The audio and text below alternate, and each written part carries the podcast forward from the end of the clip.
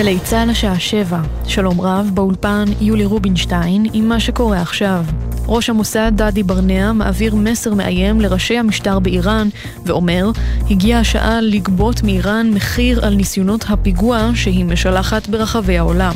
רק בשנה האחרונה סיכלנו יחד עם שותפינו בקהילת הביטחון הישראלית ושותפינו בכל העולם עשרים ושבעה פיגועי טרור שתוכננו להתבצע כנגד יהודים או ישראלים בכל רחבי העולם. הגיעה השעה לגבות מאיראן מחיר באופן שונה.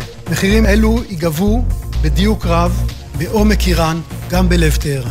וברקע החשש ממשבר חוקתי, ראש המוסד הוסיף ואמר, המוסד הוא ארגון ביון חשאי של מדינה יהודית ודמוקרטית, שפועל מיום היווסדו על ערכים ברורים, וכך נמשיך גם בעתיד. מדבריו בכנס המכון למדיניות נגד טרור של אוניברסיטת רייכמן, הביא כתבנו הצבאי דורון קדוש. ביקור ראש הממשלה בארצות הברית. לשכת נתניהו פרסמה את לוח הזמנים של ראש הממשלה בשבוע הבא, במהלכו לא צוין כי נתניהו ייפגש עם ביידן בבית הלבן. ראש הממשלה ימריא במוצאי ראש השנה לסן פרנסיסקו, שם יערוך פגישות עם אנשי עסקים, ולאחר מכן ימריא לניו יורק. במהלך הביקור צפוי להיפגש נתניהו עם הנשיא ביידן בשולי עצרת האום, ונאומו בעצרת התקיים ביום שישי אחר הצהריים, שעון ישראל. כתבנו המדיני ניר קוזין מציין כי ראש הממשלה ישוב לישראל בערב יום הכיפורים.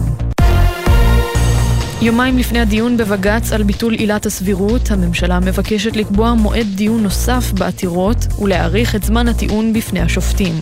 מדווחת כתבתנו לענייני משפט תמר שונמי. עורך הדין אילן בומבך, המייצג את הממשלה בייצוג עצמאי, ביקש מהשופטים להאריך את זמן הטיעון שלו משעה לשלוש שעות, וכן לקבוע מועד דיון נוסף לפני ברישת הנשיאה אסתר חיות והשופטת ענת ברון בתחילת אוקטובר. בבקשה נכתב, יש ריצת אמוק להכרעה שיפוטית, סירוב בקשה הוא סיכול משפט צדק. יושב ראש ועדת החוקה שמחה רוטמן הגיש את תשובתו לבג"ץ וטען, לבית המשפט אין סמכות לפסול חוקי יסוד. טקס פרסי אופיר לקולנוע נפתח בשעה זו בתל אביב, כשמחוץ לאולם מחאת אנשי התעשייה בעד חופש הביטוי. עם הפרטים כתבת הקולנוע טליה בנון צור. כ-עשרים אנשי תעשיית הקולנוע והטלוויזיה מפגינים בשעה זו מול טקס פרסי אופיר במחאה על חופש הביטוי. מחאה נוספת נרשמה גם על השטיח האדום בטקס, כשסמר קופטי המועמדת לפרס שחקנית המשנה הגיעה בסמלה לבנה מכוסה כתמי ירי מדומים במחאה על האלימות בחברה הערבית. הסרטים המובילים בטקס פרסי אופיר השנה עם מספר המועמדים עדויות הרב ביותר הם שבע ברכות של אלת מנחמי, גן קופים של אבי נשר והחייל הנעלם של דני רוזנברג. נבחרת גרמניה היא אלופת העולם בכדורסל לראשונה בתולדותיה, אחרי שניצחה שמונים ושלוש שבעים ושבע את סרביה. דניס שרודר, הגרמני, הצטיין עם עשרים ושמונה נקודות. כתב חדשות הספורט יוסי ריס מציין כי זוהי מדליית הכסף השנייה של סרביה, שהפסידה גם בגמר האליפות ב-אלפיים וארבע עשרה נגד ארצות הברית. מזג האוויר למחר, עלייה בטמפרטורות בעיקר בדרום הארץ ובמרכזה. בבוקר עדיין ייתכן טפטוף עד גשם מקומי קל, בעיקר בצפון הארץ. לעדכונים נוספים חפשו את גלי צהל בטוויטר. אלה החדשות שעורכת עומר לפיד, בצוות איתן מוזס ואלה מוטולה.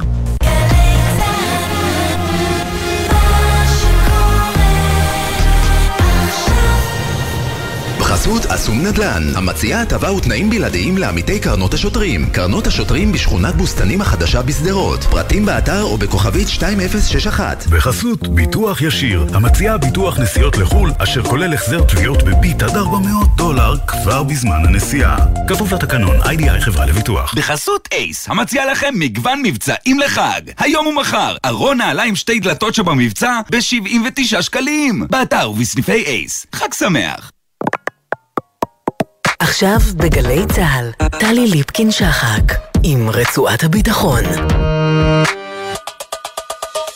הבית של החיילים, גלי צהל.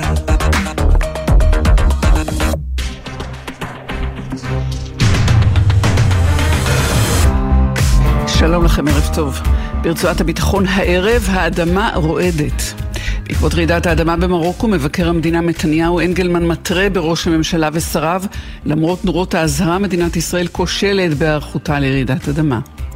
על רקע רמזים להתקדמות במגעים לעסקה בין ארצות הברית לסעודיה וישראל, החולות הנודדים של ביטחונות בנושא הגרעין. לריאל ציון חמישים שנה למלחמת יום הכיפורים, מבט אחר נסיבות רעידת האדמה האמתנית, לא צבא שקשל, אלא היחידים. וגם כוחו של יחיד עם פטירתו של ראש המוסד לשעבר שבתאי שביט, איזה שינוי בסדר גודל מרעיד אמות ציפים יכול לעשות אדם בהתעצבו בראש ארגון. איתכם טלי ליפקין שחק ברצועת הביטחון. עכשיו. פותחים איתך, כתבנו הצבאי דורון קדוש, שלום לך. שלום טלי, ערב טוב. ערב טוב, הערב הזה עומד בסימן הנאום המרתק והחשוב שנשא ראש המוסד דדי ברניה בכנס המכון למדיניות נגד טרור של אוניברסיטת רייכמן. אמר שם כמה דברים מאוד חשובים. שמענו כבר גם במהדורת החדשות קטעים מן הנאום הזה שלו. מהו הדבר המעניין ביותר, משמעותי ביותר, שאמר ראש המוסד שלא ידענו קודם? נדמה לי שאולי הדבר הכי חדש, מעניין, שאנחנו שומעים הערב מראש המוסד באותו נאום שהוא בהחלט נדיר למדי, זה האיום הישיר שהוא משגר כלפי ראשי המשטר באיראן. כי תראי טלי, עד היום המוסד כמובן פעל כל הזמן נגד הניסיונות האיראנים, גם להתקדם עם תוכנית הגרעין, גם כמובן לקדם את תוכנית הטילים והכטב"מים, וגם הניסיונות להוציא פיגועים ברחבי העולם, באירופה, באפריקה, בדרום אמריקה, במזרח אסיה, נגד ישראלים, נגד יהודים. עד היום פחות נחשפנו לאיך בדיוק סוכלו אותם פיגועים, וגם פחות נחשפנו לפעולות שישראל עשתה בעקבות זאת. זאת אומרת, האם ישראל הגיבה נגד איראן כלפי ראשי המשטר המשלחים באופן ישיר? היום ראש המוסד למעשה חושף בדבריו כוונות חד משמעיות, ואומר את הדברים בצורה פומבית שאי אפשר להבין אותה אחרת, כשהוא אומר הגיעה השעה לגבות מאיראן מחיר באופן שונה, והוא גם מאיים בצורה ישירה ואומר כל פגיעה בישראלים או יהודים בכל דרך על ידי פרוקסי או אמצעי לחימה איראנים שיוחדרו לישראל תוביל לפעילות מול האיראנים מהמבצע ועד לדרג הגבוה ביותר, ואני מתכוון לכך, מחירים אלה ייגבו בעומק איראן, גם בלב טהרן. ותראי, שמענו במהלך השנים האחרונות לא מעט על חיסולים היסטוריים כאלה ואחרים שיוחסו למוסד ובכלל למערכת הביטחון הישראלית,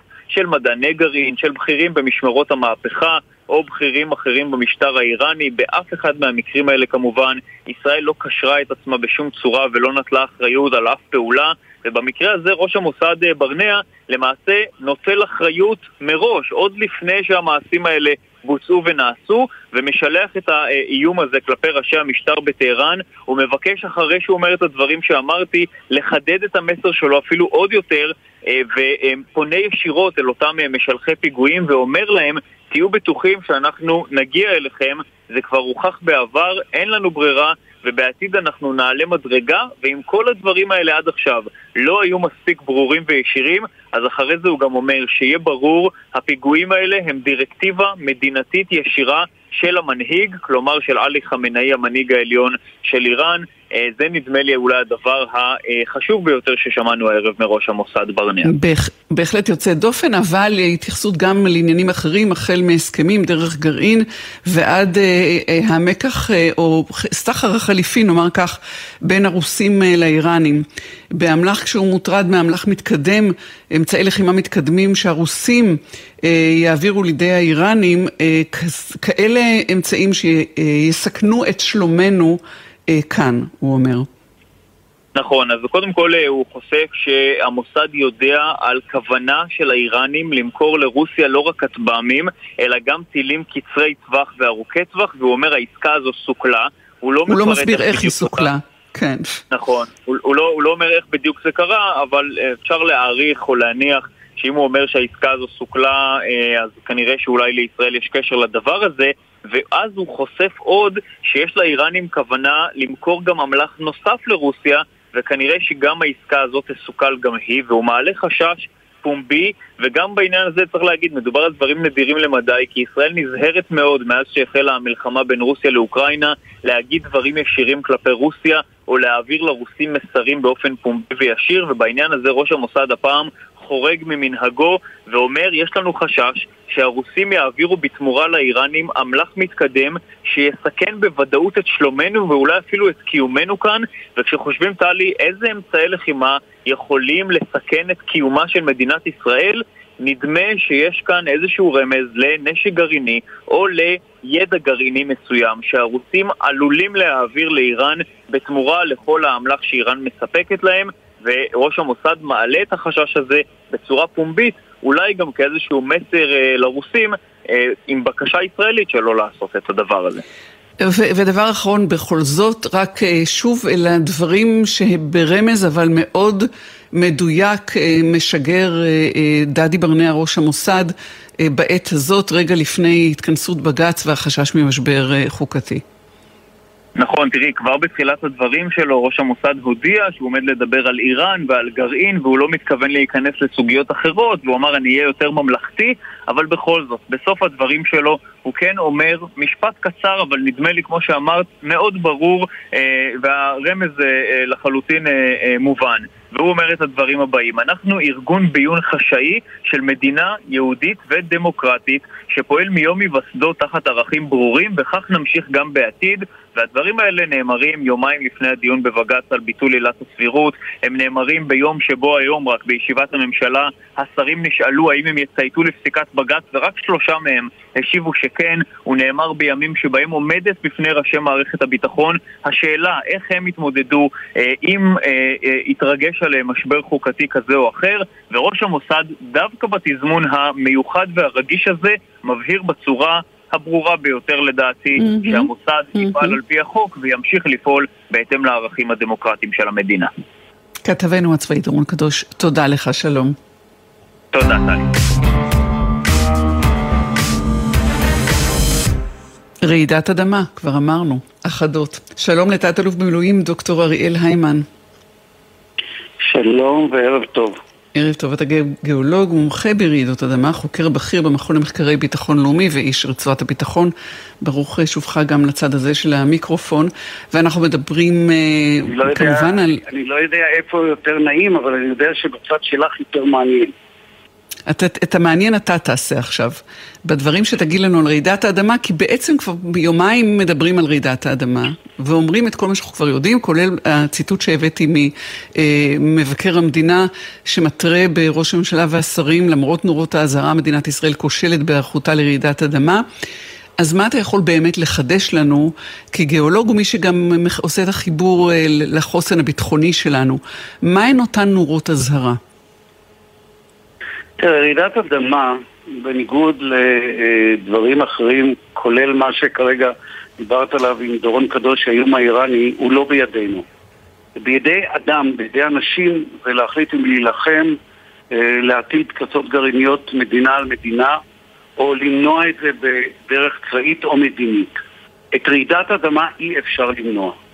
זה משפט מספר אחד. משפט משפט שתיים, זה משפט שאת שומעת ממני כבר עשרים שנה, שרעידת אדמה הרסנית במדינת ישראל זה לא שאלה של האם, זה רק שאלה של מתי. כששני הדברים האלה אנחנו יודעים שאנחנו לא יכולים למנוע, וזה יקרה בוודאות, אז לא נותר לנו, ושזה אירוע מג'ורי, זה לא איזושהי, לא עלינו, תאונת שרשרת.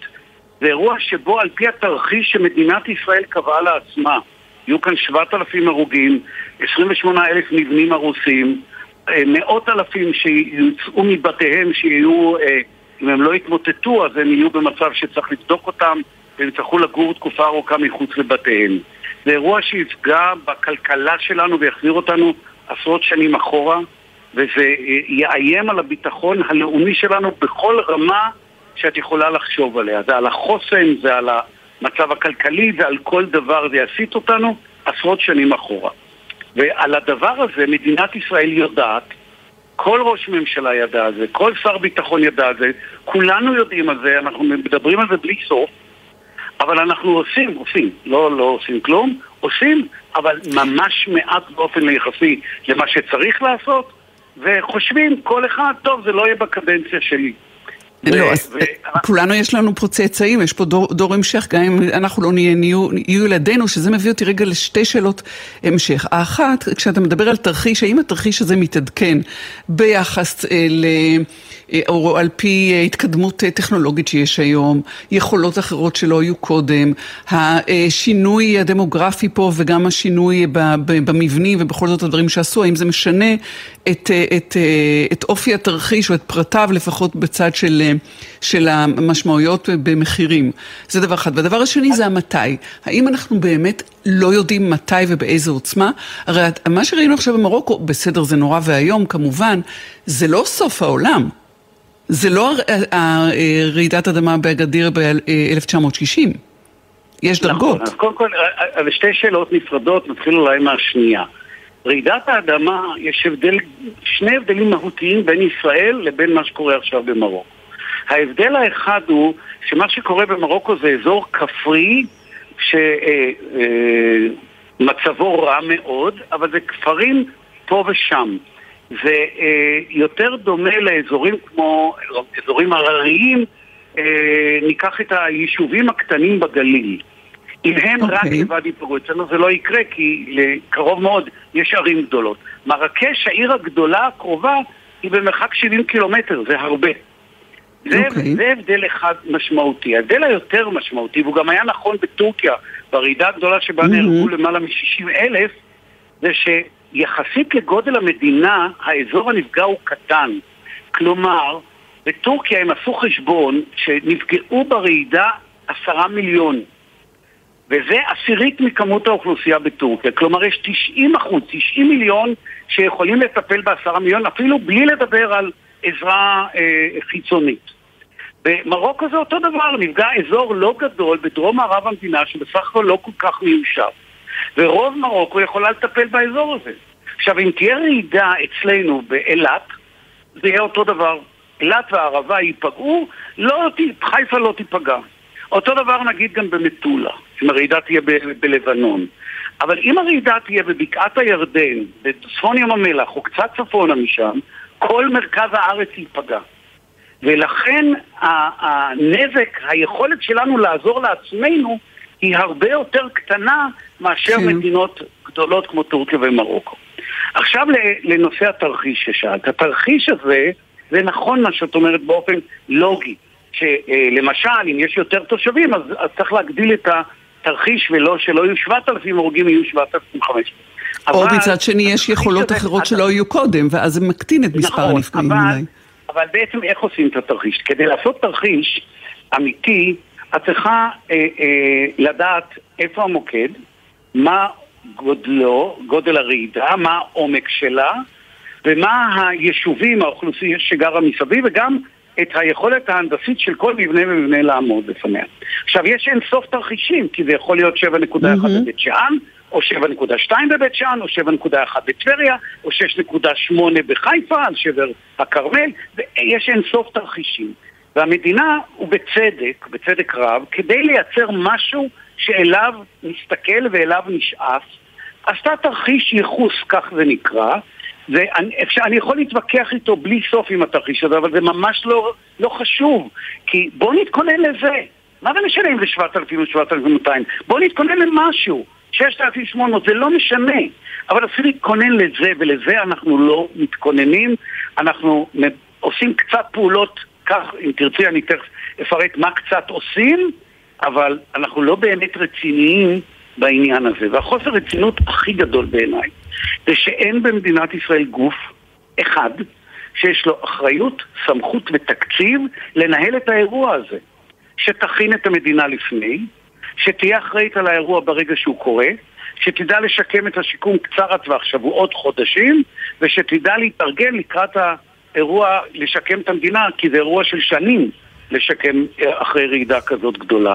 אין גוף כזה במדינת ישראל. יש המון גופים שכל אחד יש לו אחריות על משהו, רחל, פיקוד העורף, משרד ראש הממשלה, משרד הביטחון, ועדה להיגוי להיערכות מדינת ישראל לרעידות אדמה. כל אחד מהם יש לו משהו, כל אחד מטפל במשהו. אין שום סינרגיה בין הגופים האלה, לפעמים יש אפילו תחרות ואי הסכמות, ואין מישהו ישים את היד על השולחן ויגיד, אני אחראי, אני מורה לכולם כך לעשות כדי להתכונן, יש לי גם כסף משמעותי לעשות פעולות של חינוך האוכלוסייה, של חיזוק מבנים, שאנחנו לא עושים, אנחנו כמעט לא עושים. יש בישראל אלף שש מאות בתי ספר לא מחוזקים. תגיד, איך זה יכול להיות שהדבר הזה, איך זה יכול להיות שכל מה שאתה אומר הוא נתונים שכבר יודעים, ולמרות זאת לא עושים שום דבר? או אתה יודע מה, נשארו לנו שתי דקות, מה כן עושים? אז רגע, לענות על השאלה הקודמת, אני חושב שזה בעיה אה, פסיכולוגית. לא, זה מפוצץ, אה, אבל לשמוע את זה, זה פשוט אה, קשה דוח, להכיל. מבקר המדינה הוציא דוח ב-אלפיים שמונה עשרה, עדכון שלו ב-אלפיים עשרים, עכשיו הוא הוציא בפעם השלישית. שום דבר לא קרה מה... מאוד קשה לשמוע.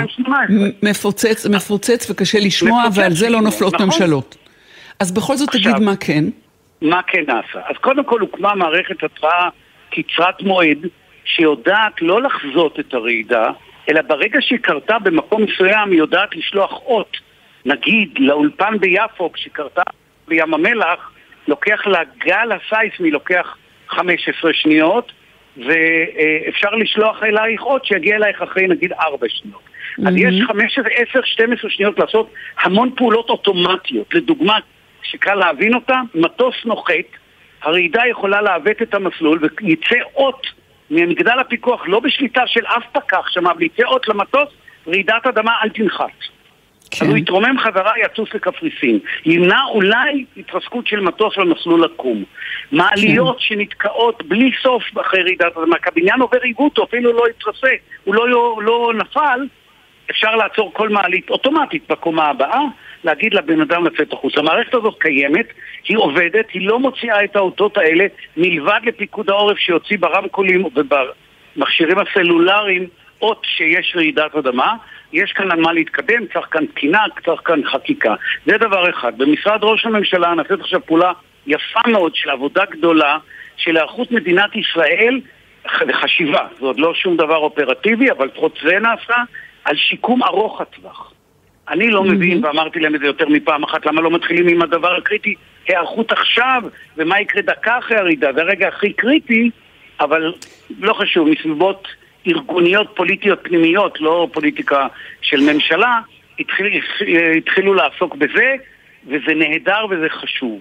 אז אלה כמה דוגמאות, וכן קצת אה, אה, אה, משפצים פנים, גם תמ"א שלושים ושמונה עוזר בחיזוק כן. מבנים, אז כן עושים דברים, אבל יש אין סוף בניינים שנבנו לפני אה, התקן, ב- לפני אלף תשע מאות שמונים, והם לא יעמדו בשום רעידה, כל המבנים, סליחה עליי, שאני פוגע בהם, התל אביב, בתל אביב על שלוש קומות על עמודים דקים שנבנו בשנות ה-שישים וה-שבעים, בת ים, חולון, קריית ביאליק, מפרץ חיפה, טבריה, בית שאן וקריית שמונה. כל המבנים האלה הם נופלים לבד, כמו שקרה לפני שנתיים בחולון.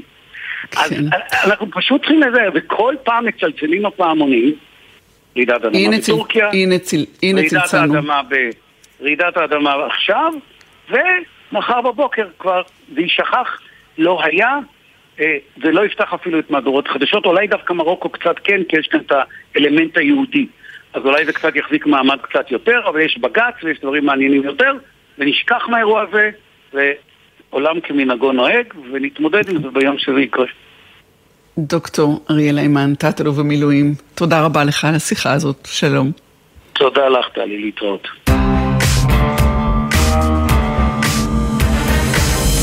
ואל אולי רעידת האדמה הבאה. שלום לך דוקטור חיפאי משקולאי, ערב טוב. שלום גם לך. לשעבר בכיר בוועדה לאנרגיה אטומית ובסוכנות הבינלאומית לאנרגיה אטומית, ואנחנו מדברים היום אחרי שבסוף השבוע קיבלנו עוד אותות וסימנים אה, שמתקדם או, או, או יש סימנים מסוימים להבשלה של הסכם בין ארצות הברית, סעודיה וישראל, אותו הסכם שבין היתר יש בו סעיף המאפשר לסעודיה לפתח גרעין לצרכים אזרחיים. אתה אחד מארבעה, כמדומני, חותמים על מכתב שבו אתם מתרים, מתריעים מפני הסכנה שבה, שבקנייה לתנאי הזה, כי גם גרעין לצורכי שלום הוא פתח לאפשרות של גרעין לצורכי מלחמה. זה באופן כללי אולי נכון, אבל צריך להביט על מה זה גרעין לצורכי שלום. אם המדובר הוא רק בהקמת כורים לצורכי הפקת חשמל, לשימוש באנרגיה, אז את הכורים האלה ואת התוכנית הזאת אפשר ולא קשה כל כך שלייחס אותה רק לצורכי שלום, היות ואת הדלק הגרעיני אפשר לקנות בשוק הפתוח, יש היום הרבה מאוד דלק גרעיני שניתן לרכוש אותו, ואפשר את הדלק המוקרן גם להוציא חזרה למקומות שונים בעולם, ולהפעיל את הכורים האלה אין בזה שום סכנה. הבעיה בסעודיה שהם גם רוצים להקים את מעגל הדלק הגרעיני, ובמפורש יותר הם רוצים שתהיה להם יכולת העשרת אורניום עבור הכורים האלה, וזה כבר דבר מסוכן. אתם טוענים שבדרישה המסוימת הזאת, מקום לקנות, לייצר בעצמם, יש גילוי, ומעניין אם הוא מכוון או שהוא אקראי, של תוכנית סעודית עתידית, אופציה או אפילו תוכנית קונקרטית, שתאפשר ליכולת גרעינית צבאית. הסעודים, כלומר בעצם, היורש העצר, אמר בהצהרה פומבית כי אם איראן תפתח פצצה גרעינית סעודיה תלך בעקבותיה, והיות ואנחנו גם מכירים לא רע את התוכנית הגרעינית האיראנית, ואין ספק שהאיראנים הולכים, הם כבר מדינת סף והם יכולים אה, לייצר נשק גרעיני או פצצה גרעינית, מתקן נפץ גרעיני תוך זמן לא רב, אז אין ספק שהסעודים בין השאר, ואולי רק בעבור זה, רוצים להקים מפעל להשארת אורניום, שייתן להם את היכולת להפיק בעצמם אורניום בהשארה לרמה צבאית. ועל זה, פרופסור, דוקטור חיפאי משקולאי, גם אתה, גם אלוף במילואים עמוס גילד, גם גדעון פרנק שהיה חבר, יושב ראש הוועדה לאנרגיה אטומית, או המנכ"ל, ודוקטור שי הרצבי מפרסמים יחד אה, קריאה, לא להסכים לכך, אפילו במחיר ויתור על הסכם שהוא היסטורי במהותו, הוא בעל אופקים בתחומי חיים רבים. זה נכון. מצד אחד אנחנו אומרים שאסור לאפשר לסעודיה להקים מפעל כזה בתחומה. אבל אפשר גם, קודם כל, השארת אורניום לצורכי כורים במדינה שכרגע עוד אין בה כורי כוח, זה לא כלכלי בצורה מדהימה. תוכנית ההשארה היא כלכלית רק אם יש הרבה מאוד כורים במדינה. אבל אנחנו אומרים גם כן שישנם אופציות שונות. אם איראן, אם סעודיה רוצה תוכנית גרעינית לצורכי שלום, אז היא יכולה לקנות שותפות או אפילו בעלות על מפעל שממוקם באירופה, ויש מפעלים כאלה. אפשר להקים מפעל השערה סעודיה, אבל לא על אדמת סעודיה, שזה פתח לצרות. וגם יש, אם מביטים על הסכם שהיה לארצות הברית עם דרום קוריאה ב-אלפיים וחמש עשרה, אז שם כתוב שניתן יהיה להקים מפעל השערה לדוגמה, אם ארצות הברית תסכים לכך. וקשה להניח שארצות הברית תסכים לכך בעתיד הנראה לעין. כלומר, יש אופציות לסעודיה להתקדם יפה בתוכנית גרעינית אזרחית, אפילו במחיר של תוכנית העשרה, אבל לא על אדמת סעודיה, שזה הפתח הגדול לצרות.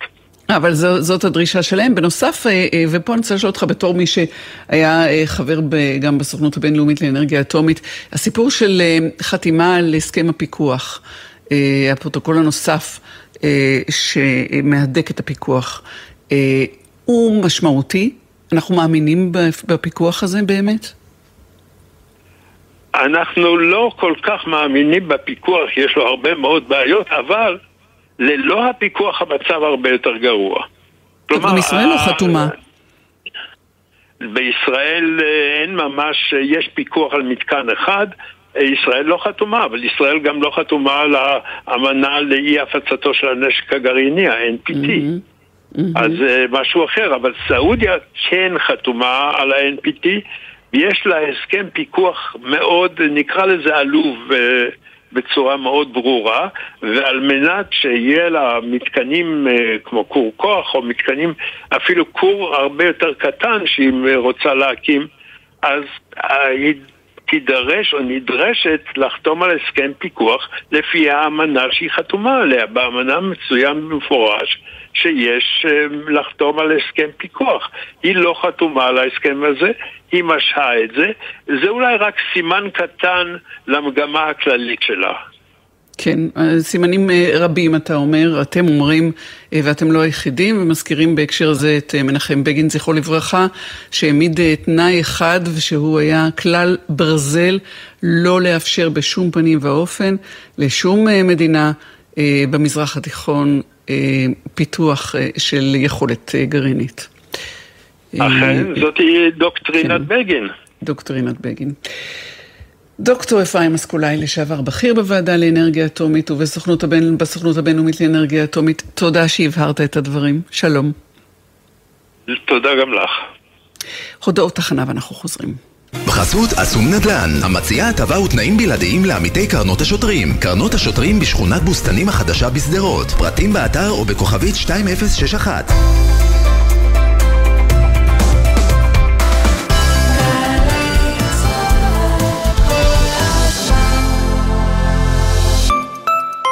עכשיו בלוטו הפרסים גדולים במיוחד. בלוטו שלושים מיליון שקלים ובדה בלוטו עד שישים מיליון שקלים. בומבה! המחירה אסורה למי שטרם עלו שמונה עשרה. אזהרה, הימורים עלולים להיות ממכרים. הזכייה תלויה במזל בלבד. מהאולפנה והתיכון למשרד הביטחון. אנחנו מבטיחים לך תפקיד איכותי ועתיד משמעותי בליבת העשייה הביטחונית של מדינת ישראל. מצוינות וציונות הן אצלך בנשמה. בואי לשירות לאומי משמעותי במשרד הביטחון. במגוון תפקידי ספר סייבר, טכנולוגיה, הדרכה, לוגיסטיקה, משאב באנוש ותקשורת, ותוכלי להיות חלק מן העתיד הביטחוני של המדינה ושלך. ההרשמה לשירות הלאומי החלה. פרטים באתר עמותת של שילה, עמותת בת עמי, עמותת שלומית שילת ומשרד הביטחון. הכי שירות, הכי לאומי, שירות בתפקיד ביטחוני. א', עצור. ב', עיר מגורים בבית. בת ים. אה, רגע, בית שמש. החלפתם כתובת? שימו לב, כדי לממש את זכותכם ולהצביע בבחירות לרשויות המקומיות במקום מגורכם מחדש, ודאו כי כתובתכם מעודכנת בפנקס הבוחרים. לבירור התקשרו חינם, אחת שמונה אפס אפס אחת אפס אפס אחת תשע שבע חמש. תוכלו לעדכן פרטים עד כ"ח באלול, ארבעה עשר בספטמבר, באתר רשות האוכלוסין וההגירה או בלשכות. מידע נוסף בפורטל הבחירות של משרד הפנים. העייפות משתלטת לכם על ההגה? בפעם הבאה תאכלו אבוקדו ישראלי, תמיד טוב שיש בבית. אירועי סליחות בירושלים, בירת הסליחות. גם השנה, כולנו נפגשים באווירה הקסומה של ירושלים, עם מגוון אירועים וסיורי סליחות ברחבי העיר. להתרגש מחוויה עוצמתית ובלתי נשכחת. לכל האירועים, דרכי הגעה וחנייה באתר עיריית ירושלים. לציון יובל למלחמת יום הכיפורים. גלי צהל חוזרת אל הסדרה הארכיונית המרתקת אני נשבע לך. תת אלוף בדימוס אביגדור קהלני, גיבור ישראל, יושב לשיחה פתוחה מלב אל לב עם לוחמים, נכי צהל ומשפחות הנופלים. מלחמה שהשאירה אלפי לוחמים פצועים בגופם וחלק גדול פצועים בנפשם. אני נשבע לך. שיחות מלחמת יום הכיפורים. ראשון עד חמישי, שמונה בערב, גלי צהל. עכשיו בגלי צהל, טלי ליפקין שחק, עם רצועת הביטחון. הבית של החיילים, גלי צהל.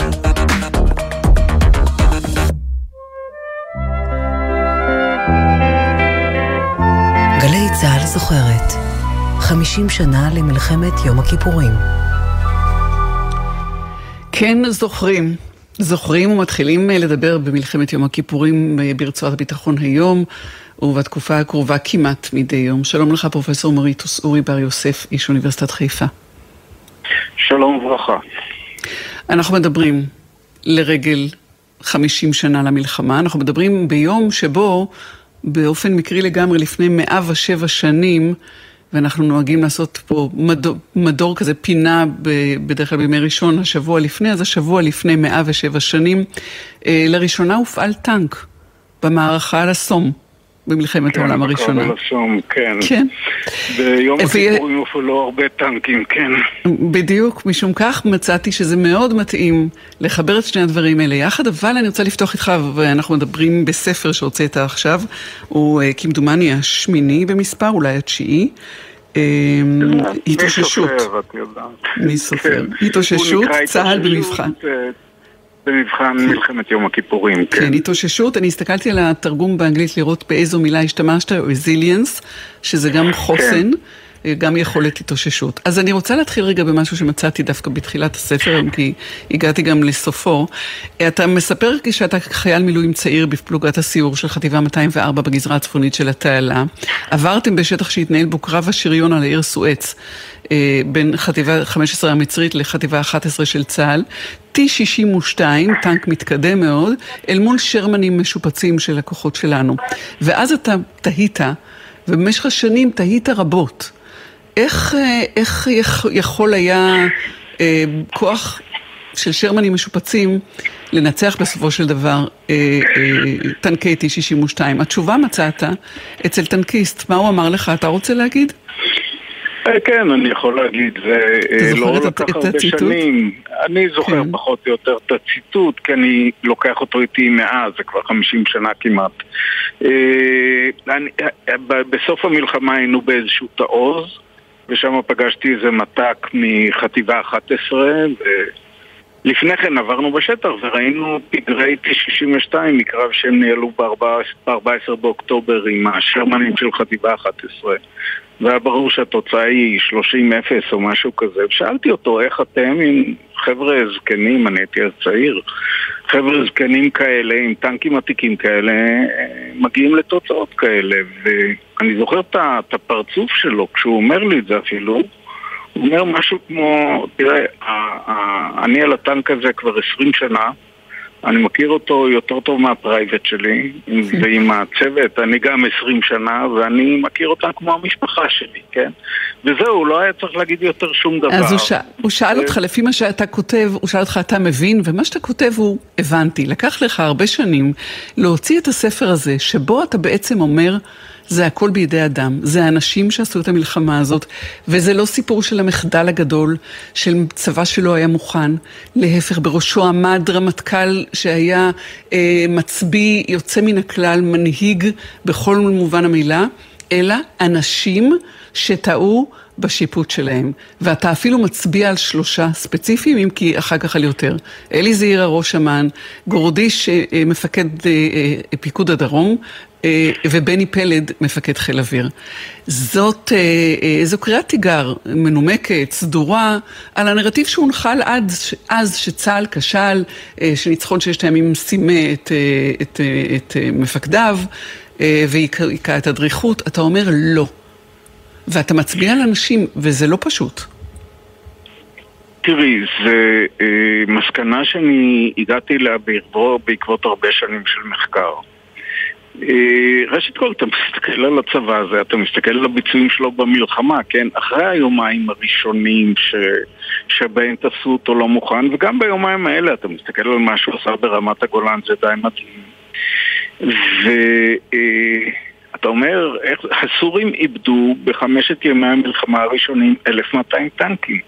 נמצא לא היה מוכן למלחמה, את ה-אלף ומאתיים טנקים האלה הסורים איבדו למשהו כמו מאתיים שלוש מאות טנקים של צה"ל. חלקם טנקים עוד פעם שרמנים ישנים וצנטוריונים שעוד לא עברו שיפוץ, הדברים מהסוג הזה. אם צה"ל לא היה מוכן למלחמה, הם חיילים לא היו מקצועיים בצורה יוצאת מן הכלל, ואם המפקדים לא היו טובים, אז אלה לא היו יכולות להיות התוצאות. אני אגיד לך עוד דבר אחד, עוד דבר אחד ש... חשוב לראות איך האמריקאים שלמדו מאוד את המלחמה הזאת, הגנרלים האמריקאים שלמדו מאוד את המלחמה הזאת, איך הם ראו את צה"ל, ב- ב- את הביצועים של צה"ל במלחמה הזאת. וגנרל דיפוי, שהוא זה שבנה את הצבא האמריקאי בין מלחמת וייטנאם למלחמת המפרץ ב-אלף תשע מאות תשעים ואחת, הוא כותב, לא היה עוד צבא כמו הצבא, הצבא הגנה לישראל, איי די אף, וכנראה שגם לא יהיה צבא כזה. זה רחוק מאוד מהדימוי של מה שיש לנו על צה"ל. במלחמת יום הכיפורים. פשוט היה צבא יוצא מן הכלל.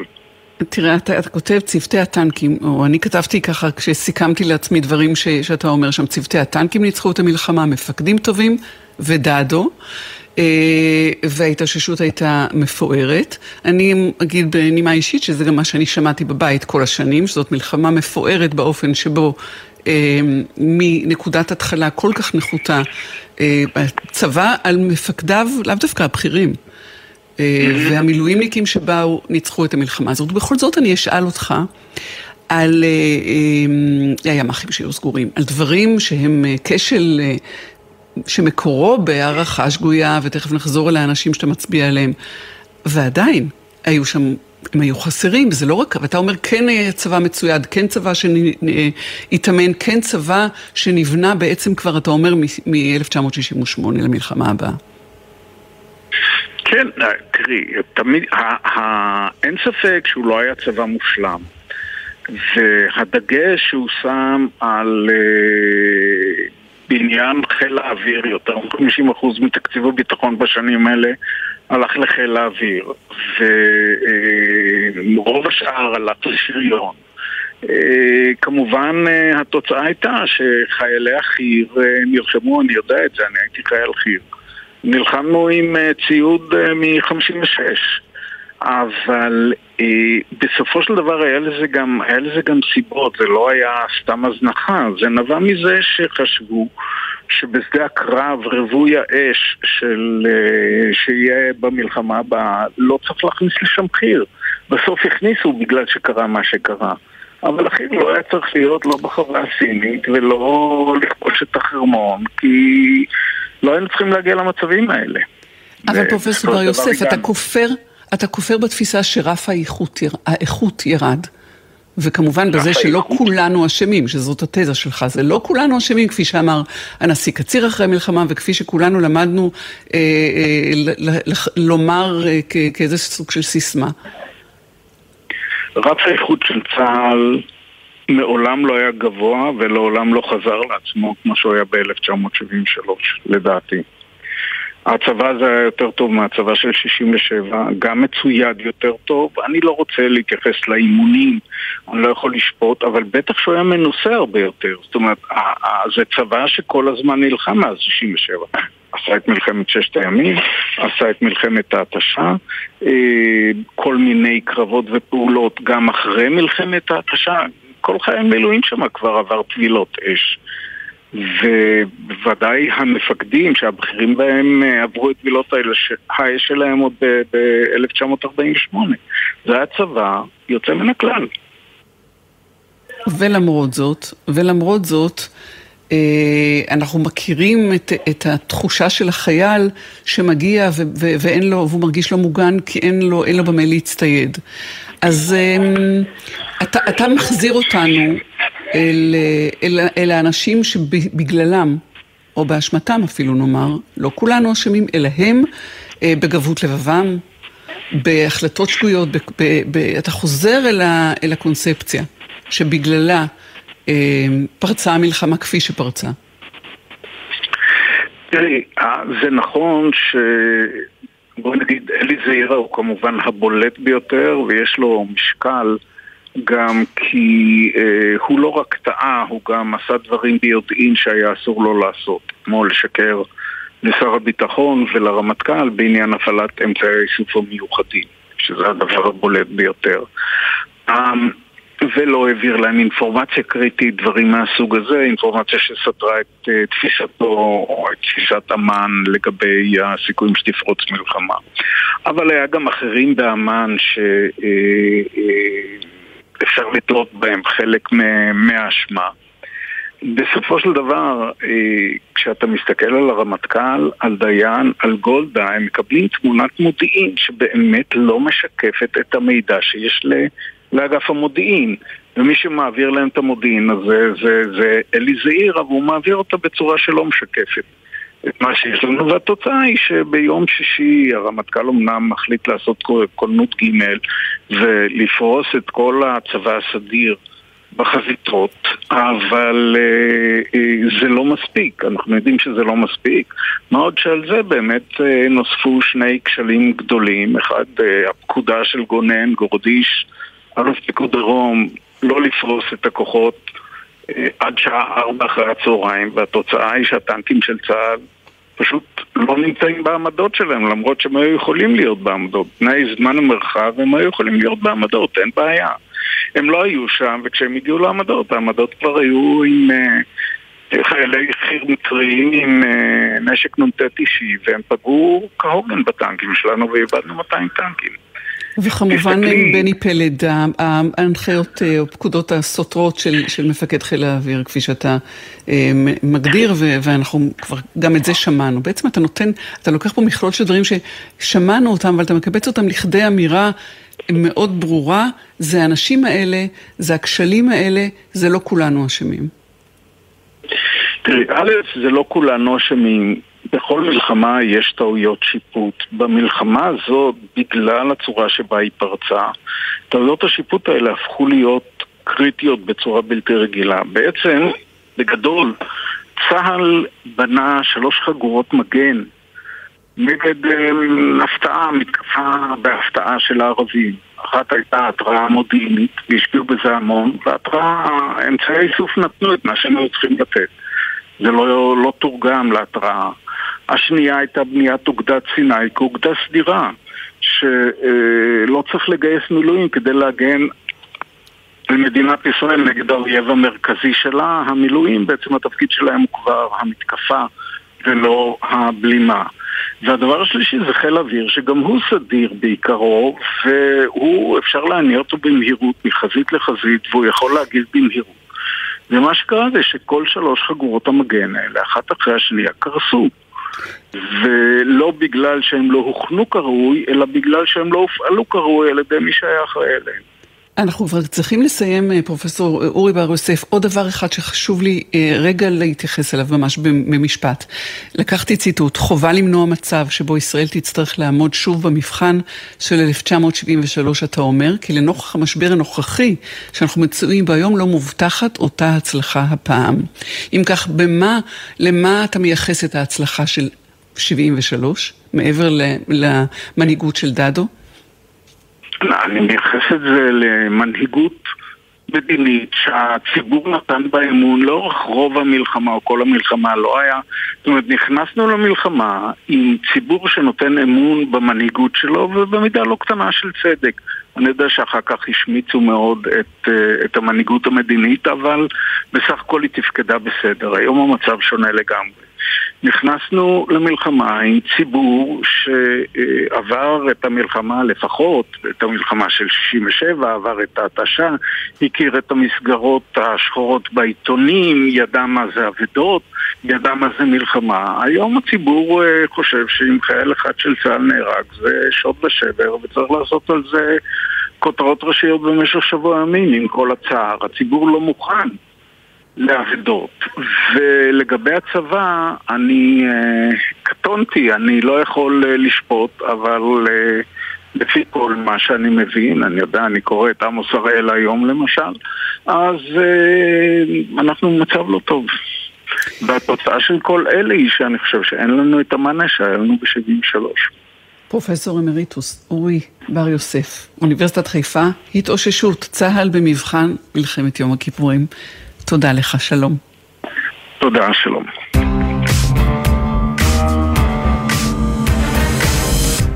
שלום לאלוף במילואים אהרון זאבי פרקש, ראש אמ"ן לשעבר, יושב ראש המל"מ, המרכז למורשת המודיעין. ערב טוב לך.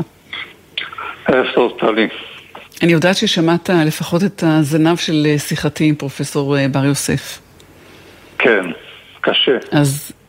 כן, ואני, אנחנו מדברים בכוחו של היחיד, מסמן או מצביע פרופסור בר יוסף על, על אשמים, אחראים בשמותיהם לכשל שהביא לאופן שבו פרצה מלחמת יום הכיפורים, והם שלושה, כפי שאמרנו. איתך אני רוצה לדבר על כוחו של האחד ליצור שינוי. עם מותו של שבתאי שביט, ראש המוסד לשעבר, מדברים ביכולת שהייתה לו באמת לשנות את המוסד, ואני רוצה לדבר יותר רחב, עד כמה מת אחד יכול לשנות ארגון, אבל רגע לפני זה בכל זאת, התייחסות לדברים שאמר, לגבי משחק השמות, נאמר כך, ומשפט ההיסטוריה. תראי, אני לא רוצה ליפול לטעות ההכללה, ואני הייתי אומר שההכללה עושה עוול, כי אה, עובדה שהמלחמה הזאת הסתיימה מאה ואחד קילומטר מקהיר. לא, לא, הוא מדבר על מלחמה מפוארת, מלחמה מפוארת, לא שמעתם ככה את ראשית הדברים, הספר שהוא נקרא התאוששות, מדבר בכמה תאום מפוארת הייתה המלחמה בזכות דדו והלוחמים והמפקדים והצבא הטוב. מדבר על השמים בעיקר, לצורך העניין, איש אחד באמן. כן, אני, אני חושב שזה לקח אישי ש... אני חייב לומר לך שכסרן במודיעין, ששירת אחרי זה בסיני, וגם הגיע לג'בלת הכבל לפעיד, אני לא הרגשתי לרגע שאנחנו הולכים להפסיד. ואני הרגשתי שבי ובנו תלוי השינוי. ואני חושב שעשינו את הדברים, ועובדה שהדברים השתנו אחרי זה. אני חושב שיש פה עוצמה אדירה, של הדור הזה באותו הזמן, של המפקדים המנוסים שהצליחו להתמודד כל אחד בפינה שלו ולעשות שינוי בפינה שלו ולתקן את הדברים שדרשו לאחר מכן ולסיים את זה כפי שזה יסתיים. גם לקחת איתך לקח. כן. אמרת אותו, ראיתי אותך בשבוע שעבר, מדבר על דבר אחד שאתה יודע שצריך לעשות. ליזום. אני חושב שצריך ליזום כל הזמן, זה לא אומר שצריך ליזום במלחמה. אפשר ליזום גם בשלום, אפשר ליזום גם בדברים אחרים. אבל טבע האדם לעולם בנוי ככה שהוא יופתע. וכתוצאה מזה אני חושב שזה תלוי בנו. ואני דרך אגב עם הסיפה לא מסכים שהמצב של צה"ל כל כך גרוע. אני מכיר את הרצי הלוי, את הרמטכ"ל. וחלק עדיין מהמפקדים, ואני חושב שצה"ל לומד, מפיק לקחים, מתרגל. הוא עדיין אחד הצבאות הטובים, זה לא אומר שאין בו, אין בו פינות שחייבות תיקון, אבל אני אומר לך את זה מתוך היכרות ומתוך הסתכלות אחורה, בוא נאמר מ... מאותי ראש אמן, עשרים שנה, אני מסתכל איך הצבא הזה מתאמן, מי המפקדים שלו עכשיו, מה קורה בו, ואני רוצה לומר לך שיש שם חדשנות ויש יצירתיות ויש גם בעיות, ותסתכלי, תסתכלי מה קורה ממאי אלפיים עשרים ואחת ועד היום, שנתיים. אנחנו מנהלים מלחמה קשה מאוד, בעיקר בצפון, בשומרון, ביהודה ושומרון. ותראי איך צה"ל נכנס לקסבה של שכם ונכנס לג'נין ויוצא החוצה עם מינימום שבמינימום שבנפגעים, וכל כל עבדה היא קשה מאוד. זה לא צבא ש, שאפשר להגדיר אותו כצבא לא טוב. לא, לא, אני לא חושב שזה מה שהוא התכוון. הוא התכוון שהם לא, עדיף שישראל לא תעמוד שוב במבחן של שבעים ושלוש בגלל המרקם החברתי. אבל אנחנו, בוא, בוא נדבר רגע על מילואים. אני מסכים, טלי, אני מסכים שאנחנו במצב אחר לדעתי יותר גרוע מאשר ב-שבעים ושלוש, כי הלכידות איננה כפי שהייתה ב-שבעים ושלוש. כן, אני חושבת שלזה הוא התכוון. בואו רגע נדבר אם כך באמת על כוחו של היחיד לשנות ארגון, בין אם זה שבתאי שביט, זכרו לברכה, או במקרה ש... של השיחה הקודמת, לשנות להרע, אבל יכול אדם לבוא ולעשות, לבוא עם איזו תוכנית ולהפוך קערה על פיה ולשנות, בעצם לעשות שינוי היסטורי בארגון כמו אני... המוסד או ארגונים כאלה? בהחלט, וההשפעה של במדינת ישראל מאחד ושלושת הארגונים הם, הם ארגונים מאוד מאוד עם מוטת שליטה ברורה. שניים מהם כפופים ישירות לראש הממשלה, עוצמתם אדירה והיכולת לעשות שינוי היא אדירה. אני, אני יכול לומר לך ששבתאי אה, ראה אתגר אדיר של מדינת ישראל שהוא חורג דווקא אחרי מלחמת יום הכיפורים, הוא חורג מהמעגל הראשון של מדינות כמו מצרים, סוריה, לבנון ו- ו- וירדן. והלך והבין את ההתפתחויות שישנם בכל מה שקשור בעיקר לנשק אה, אה, אסטרטגי, לטילי קרקע-קרקע, וכתוצאה מזה הבין את החשיבות של חדירה ופעולה במעגל השני, בעיראק ובאיראן. ושבתאי קידם יכולות מודיעין אופרטיביות ואסטרטגיות של המדינה, כי הוא הבין, אני אומר לך את זה, כי אפשר להגיד שכמעט מדרגת סגן אלוף אני די מלווה פעילות שוטפת, משותפת של המוסד ושל אמן, ושבתאי הבין שאנחנו לא יכולים לעשות דברים לבד. שמדינת ישראל חייבת בשניים שלושה תחומים, תחום הגרעין והנשק הבלתי קונבנציונלי והטרור העולמי, אנחנו לא יכולים לבד להתמודד עם האתגר הזה, ודאי שלא של הג'יהאד העולמי, אבל גם לא של הנבט, של הנשק הבלתי קונבנציונלי והגרעין, ועסק בזה בתוכנית הזאת. וכתוצאה מזה הוא הבין ששיתופי הפעולה עם גופי מודיעין בעולם חייבים להוביל. ואז הוא ראה בעצם שהמוסד צריך את אמן, צריך את הצבא, את המודיעין הצבאי, על מנת לשתף פעולה. ואני נורא, אני יכול לומר לך ששבתאי ניצל גם את ההתפרקות של ברית המועצות להידוק קשרים עם מדינות מזרח אירופה, והוא הבין את החשיבות שלהם, כולל את החשיבות שלהם לאחר מכן באומות המאוחדות. הוא הבין את החשיבות של החדירה למזרח הרחוק, השיתוף פעולה והגעה לסין. אני, אני חושב ש, שהדברים האלה מראים כמה שאדם שמבין שלצורך ביצוע משימתו במקרה כזה של המוסד, הוא חייב לעשות מספר דברים שהם חורגים מן השגרה שהייתה לפני זה. והוא צריך לשכנע אבל גם את, את הממונים עליו. אכן, אכן. אני חושב שזו זו נקודה מאוד מרכזית, כי בסופו של דבר אתה בא ל, לראש הממשלה והם מתחלפים מ-אלף תשע מאות שבעים ושבע ממפלגות שונות, ואתה צריך לעמוד על דעתך ולראות, איך אני אומר, הייתה אמירה, היה איזה אירוע מאוד משמעותי שאני לא אכנס לפרטים שלו, אבל כשראש הממשלה היה שרון, כן, אז, אז, אז הוא דפק על השולחן ואמר, ראש הממשלה, הגיע הזמן שתחשוב גם על היהודים, אל תחשוב רק על הפלסטינים. ואני חושב שהדברים האלה של לשבת מול מנהיג ולהגיד את מה שאתה חושב ולשכנע, אני חושב שזה... בזאת, בזה אנחנו נסתפק. אלוף מילואים אהרון זיו פרקש, תודה לך ותודה לכל מי שעשה את המשדר הזה. בחסות אייס, המציע לכם מגוון מבצעים לחג. היום ומחר, שולחן מתקפל ענק וארבעה כיסאות שבמבצע ב-מאה תשעים ותשעה שקלים. באתר ובסניפי אייס. חג שמח. בחסות אוטודיפו, המציע מצברים לרכב עד השעה תשע בערב בסניפי הרשת, כולל התקנה חינם. כי אין סיבה לשרוף את שישי במוסך. אוטודיפו. נשמע, נשמע, סוף השבוע, היית של החיילים, גלי צהל כל הזמן. עמיתי קרנות השוטרים והסוהרים, מגוון הטבות ומוצרים מסובסדים לשנה החדשה חוזר. ארבעים אחוז הנחה במגוון רשתות וגם מוצרי זהב ופרימיום פלוס, בילוי ופנאי. הפרטים והתוקף באתר קרנות. קרנות השוטרים, קודם כל בשבילך. קרנות השוטרים, קודם כל בשבילך. במוצאי יום העצמאות ה-שבעים ושישה למדינת ישראל יוענקו פרסי ישראל לשנת תשפ"ד לאישים על הצטיינות והישגים למופת.